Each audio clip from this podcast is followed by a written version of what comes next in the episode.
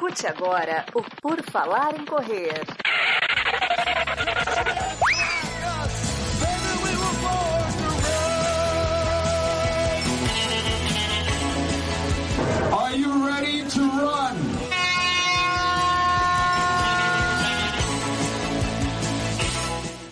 O Redação PFC, edição 40, nesse dia 5 de fevereiro de 2022, começa agora tocando para você, para iniciar seu sábado bem informado com as notícias mais importantes que você precisa e as que você não precisa saber para melhorar o seu dia. O meu nome é Enio Augusto e eu vou ter aqui comigo comentando as notícias Marcos Buozzi. Tudo bom, Marcos? E aí, pessoal, tudo bem? Bom dia, boa tarde e boa noite. Chegamos no Redação PFC número 40, Enio. Quem diria quando a gente começou isso aí ano passado, hein?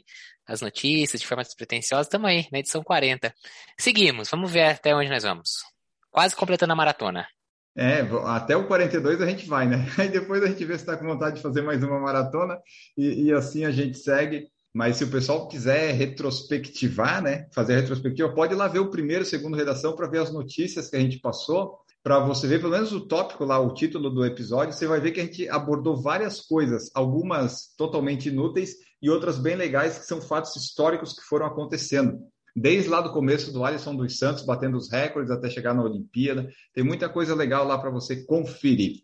Esse dia 5 de fevereiro é um bom dia para você. Se você tiver um filho que nasceu nesse dia, faça ele jogar bola, porque o Tevez, o Cristiano Ronaldo e o Neymar nasceram nesse dia. Então, é, pode ser interessante se você tiver um filho apostar no, no futebol com ele. Outra coisa que é muito interessante, que talvez você que esteja no ouvindo, nos ouvindo tenha, que o André Gustave Citroën nasceu em Paris em 1878.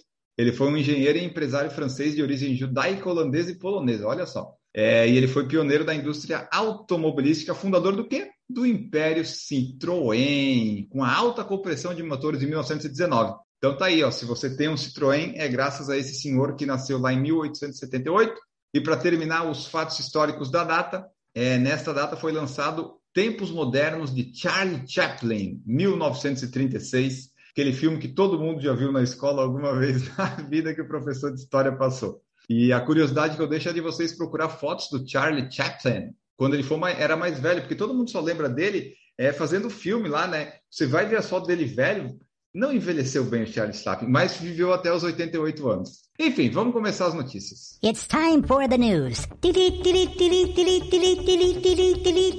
Elaine Thompson, Eliud Kipchoge e Alison Felix são indicados ao prêmio Laureus de Esportes, o Laureus World Sports Awards.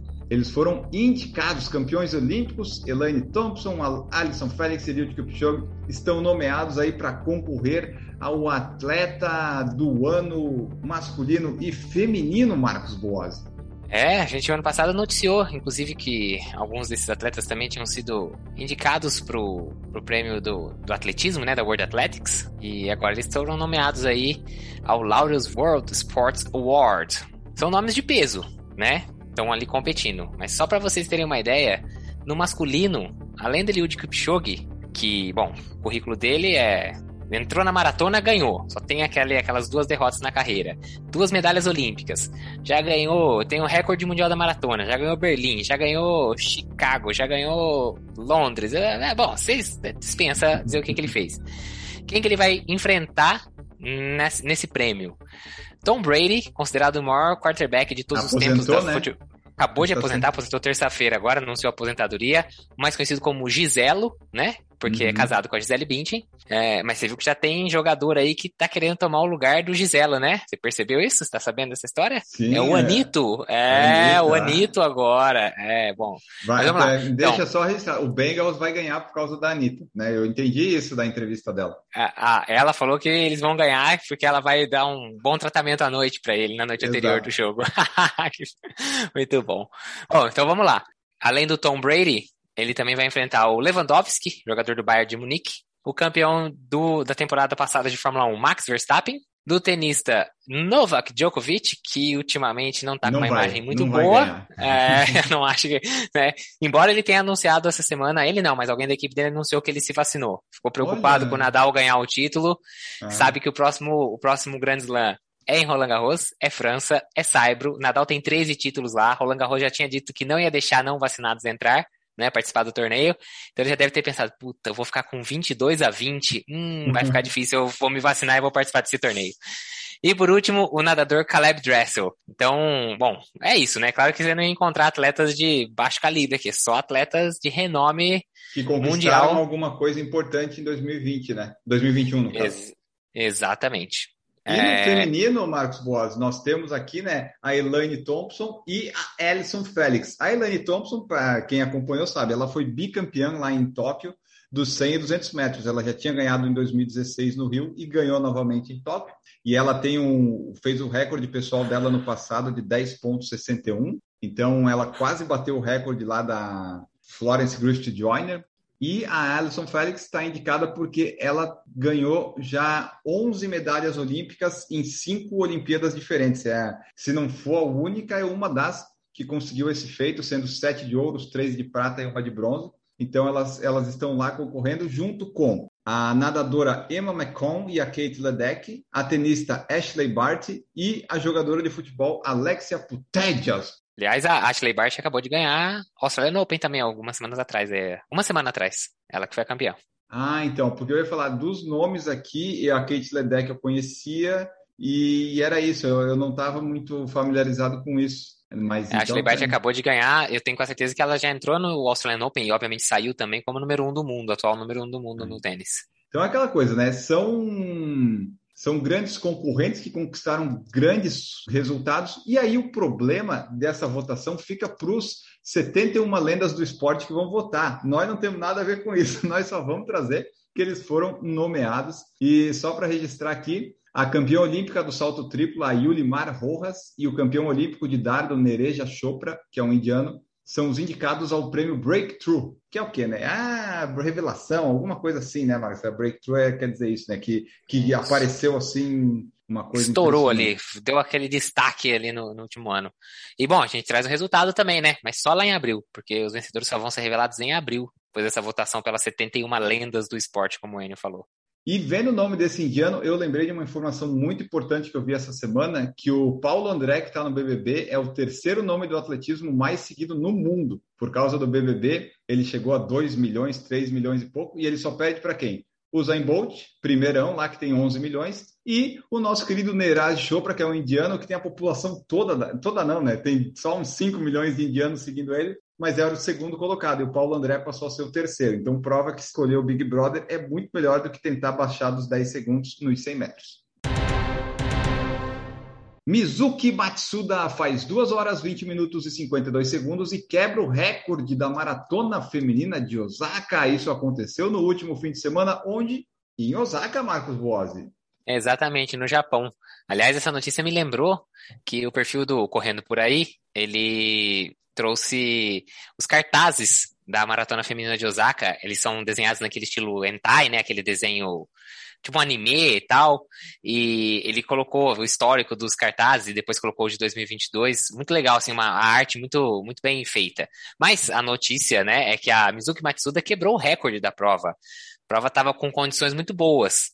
Largou com uma temperatura de 8 graus, mais ou menos, 8,2, e 47% de umidade e pouco vento. Então, como a gente já falou algumas outras vezes, condições ideais para corrida.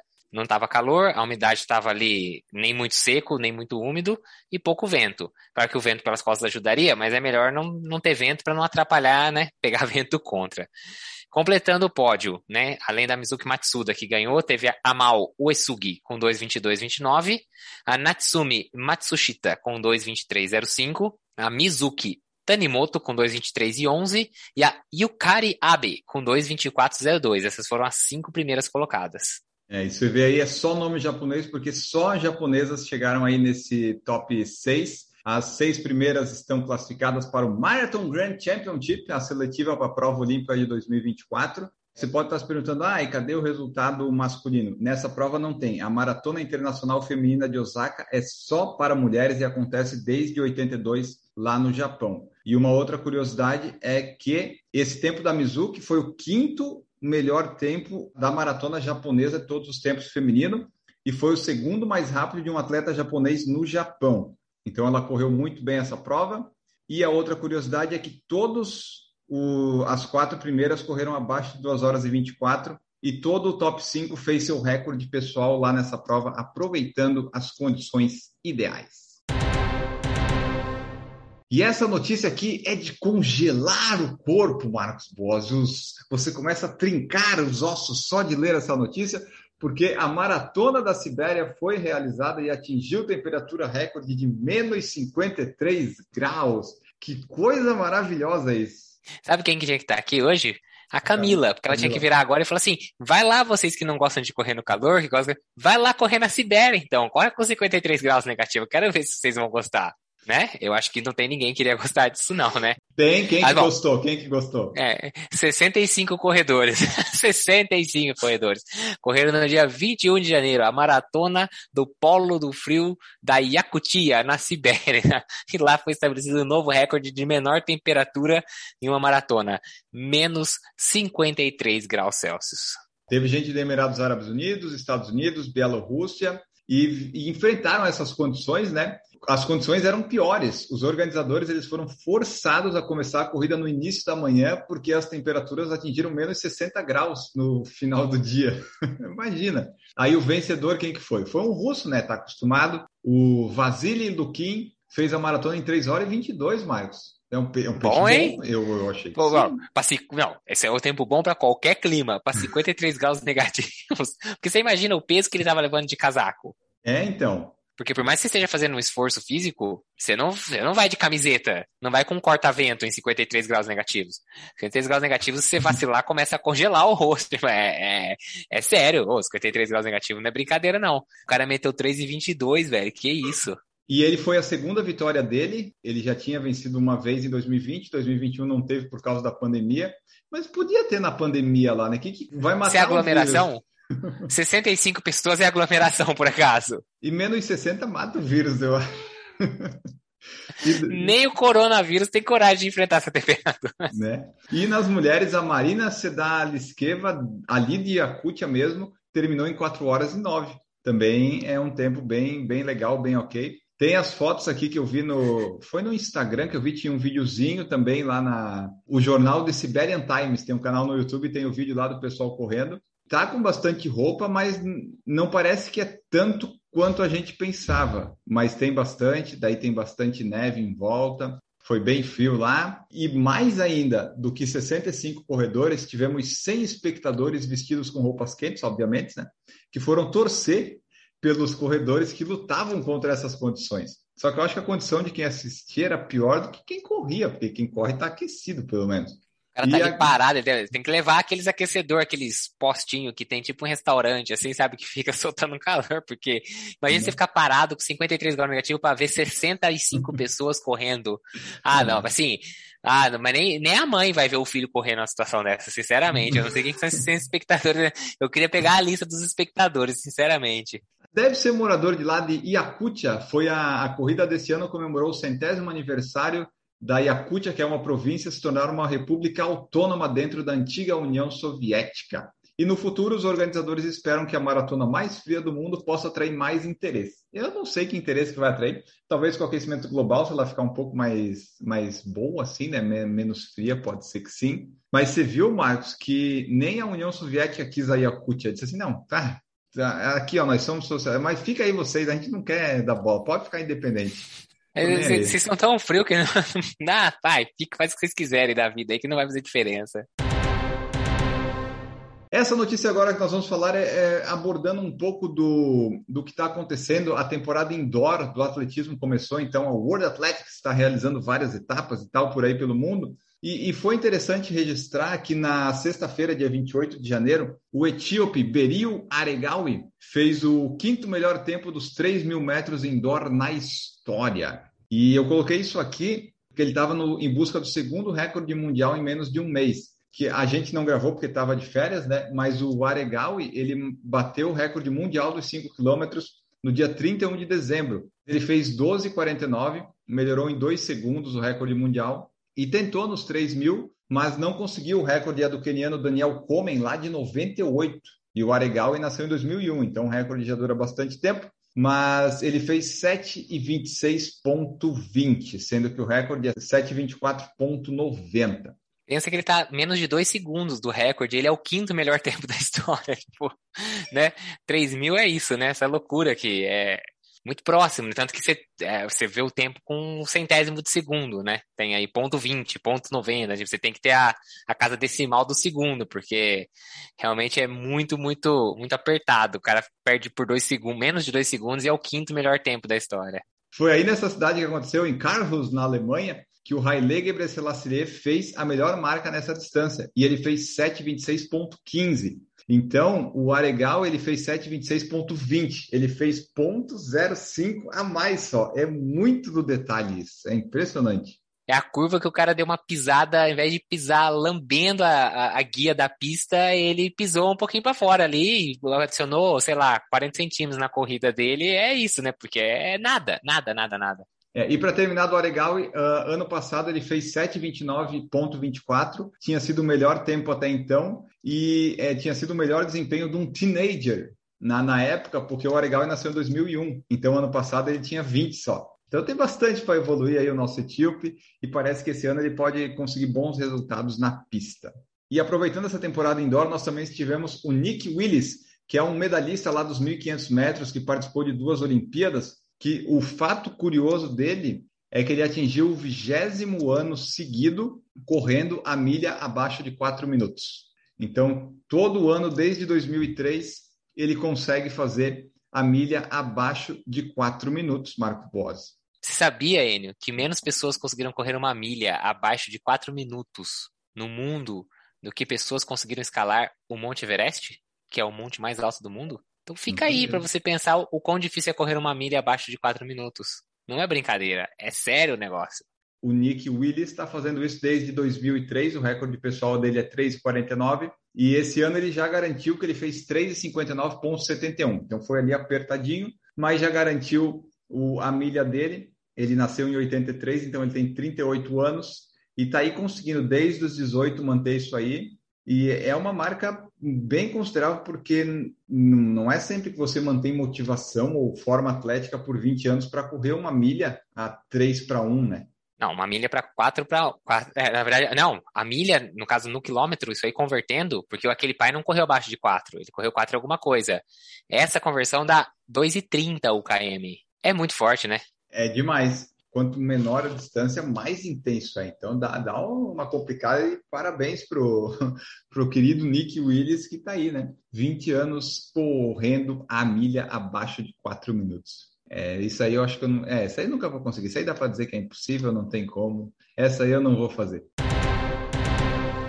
E mais uma notícia curiosa que nós vamos trazer para vocês é que no domingo passado, dia 30 de janeiro, aconteceu a 27ª edição da meia maratona de Sevilha e o fato inusitado é que o keniano Sebastian Kimaro quebrou o recorde da prova na sua estreia da distância. E aí o Marcos Boss vai perguntar, mas o que que tem de inusitado num keniano ganhando uma prova e batendo o recorde da prova, né, Marcos? Na sua estreia, mais uma meia maratona. É comum isso, não é verdade? Nem ah, é. tanto, quando você considera que ele era o coelho da prova. Exatamente. Ah, é, saiu ali, depois dos 10 quilômetros, ele falou, você quer saber uma coisa? Ele ia puxar 10, né? Puxou 10, viu que tava bem, deve ter dado aquela testada nas pernas, puxou o ar, falou, hoje eu se consagro. E aí foi-se embora, e foi lutar pela vitória, e foi isso. Não só ganhou, como bateu o recorde do percurso. O recorde que era de uma hora 0044, ele fez 59,02. Ou seja, ele não quebrou o recorde, ele acabou com o recorde, ele esquece o recorde anterior. Tirou 1 minuto e 42 segundos. Essa meia maratona de Sevilha, os organizadores consideram a mais rápida da Europa, né? A prova teve 10.500 participantes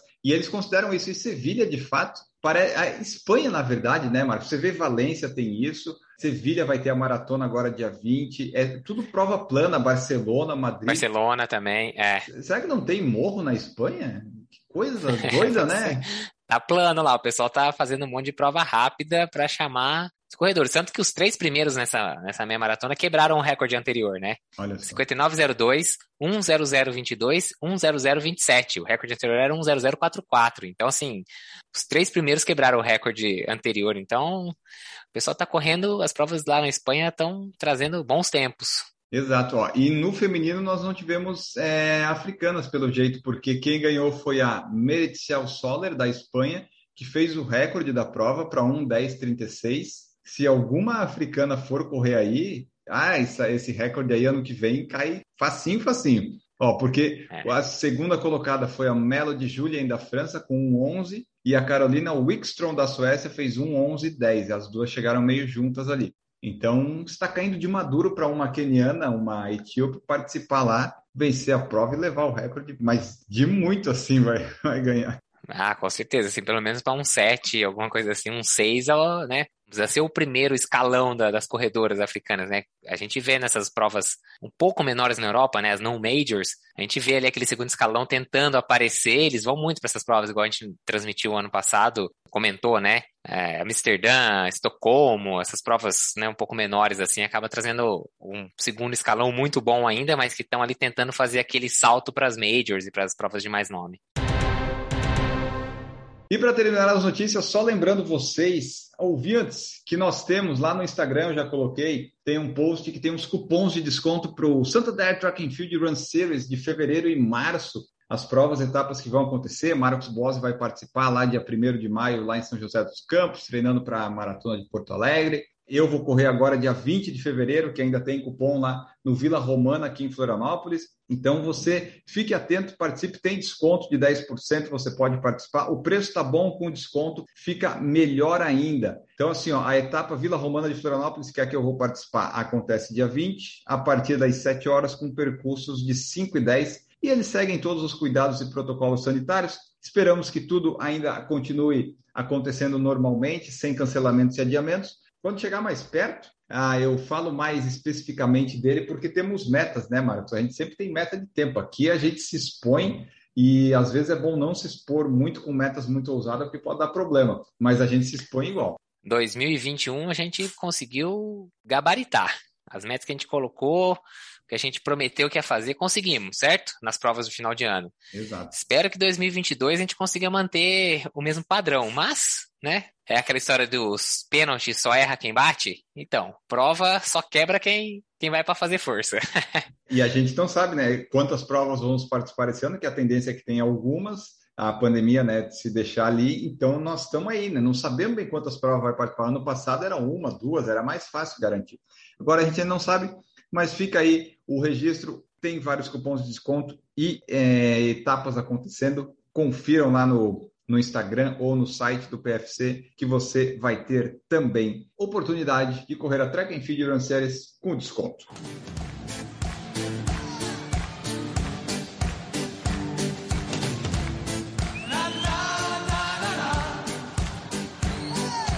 E agora vamos ao momento off da semana, Marcos Bose. Diz aí para nós o que, que você está ouvindo, lendo, fazendo no momento off. Vamos lá. Eu acho que talvez eu seja aqui o participante, bora, não, né, não tenha uma frequência muito de outros participantes, a não ser eu e o Enio, né?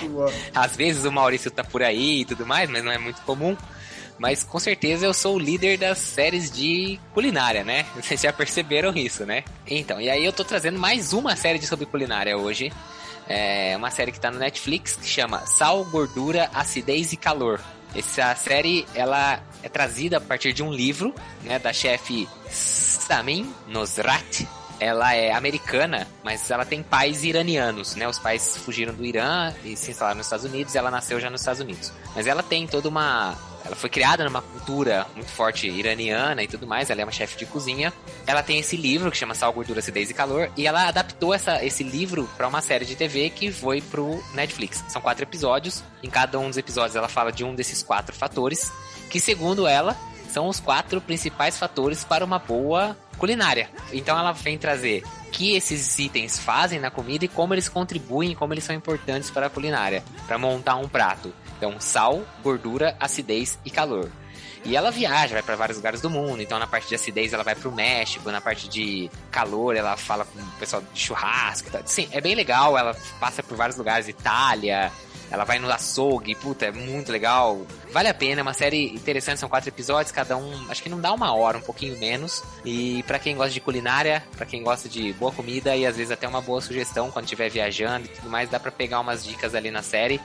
Sal, gordura, acidez e calor com a Samin Nosrat. Além do que, ela é muito simpática e muito carismática. A série que eu vou falar aqui, na verdade, é um documentário, talvez. É, tá escrito série aqui na Netflix, então é Segunda Guerra em Cores. Caminho para a Vitória. Tem vários episódios que contam partes específicas da guerra, momentos, né, decisivos e tal, com imagens e daí o pessoal, os historiadores falando, algumas imagens da época, e daí mostra várias coisas que aconteceram lá na Segunda Guerra, que é interessante para conhecer um pouco da história, alguns fatos você fica conhecendo que não lembrava. Então esses documentários são bem legais de ver. Ainda não acabei de ver, mas já vi quase mais da metade aqui, quase acabando mas gostei bastante, que tá tudo coloridinho, né? Eles coloriram, daí tem os depoimentos e tal, e várias coisas que mudaram o curso da guerra. Tem umas coisas que você vê ali que uma decisão que a Alemanha tomou, daí muda tudo e, facilita, e daí, né, a gente tá aqui hoje. Mas fica aí na Netflix esse documentário. E agora vamos embora, Marcos Boas, que temos que treinar, fazer treinos longos, treinos curtos, treinos rápidos. Tem que treinar, porque sábado está aí e para começar o fim de semana tem que ser com treinos. Muito obrigado pela presença aqui, vamos correr. Valeu pessoal, muito obrigado. A gente se, se escuta aí no próximo episódio. E vamos embora que hoje tem 21 km. Quantos quilômetros você tem para fazer hoje, hein? A minha ideia é fazer uma meia maratona também. Quer dizer, aí, você falou 21, né? O treinador meu já sabe. Quando ele põe 21 na planilha, eu falo, eu não vou correr 21, eu vou correr 21 e 100, porque tá você, tá, você tá a 100 metros da distância da meia maratona, você tem que completar a meia maratona. Então, vou indo lá pra minha meia maratona de treino e a gente se, se vê no próximo episódio. Valeu, pessoal. Tchau. Até mais, pessoal. Eu também tenho uma meia, vamos ver o que acontece. Nos vemos aí no próximo episódio. Se você quiser nos ver nas redes sociais, não deve ter muita coisa, mas no Strava tá sempre lá os nossos treinos quando eles acontecem. Voltamos no próximo, que vai ser o Redação 41. Até lá. Tchau para vocês.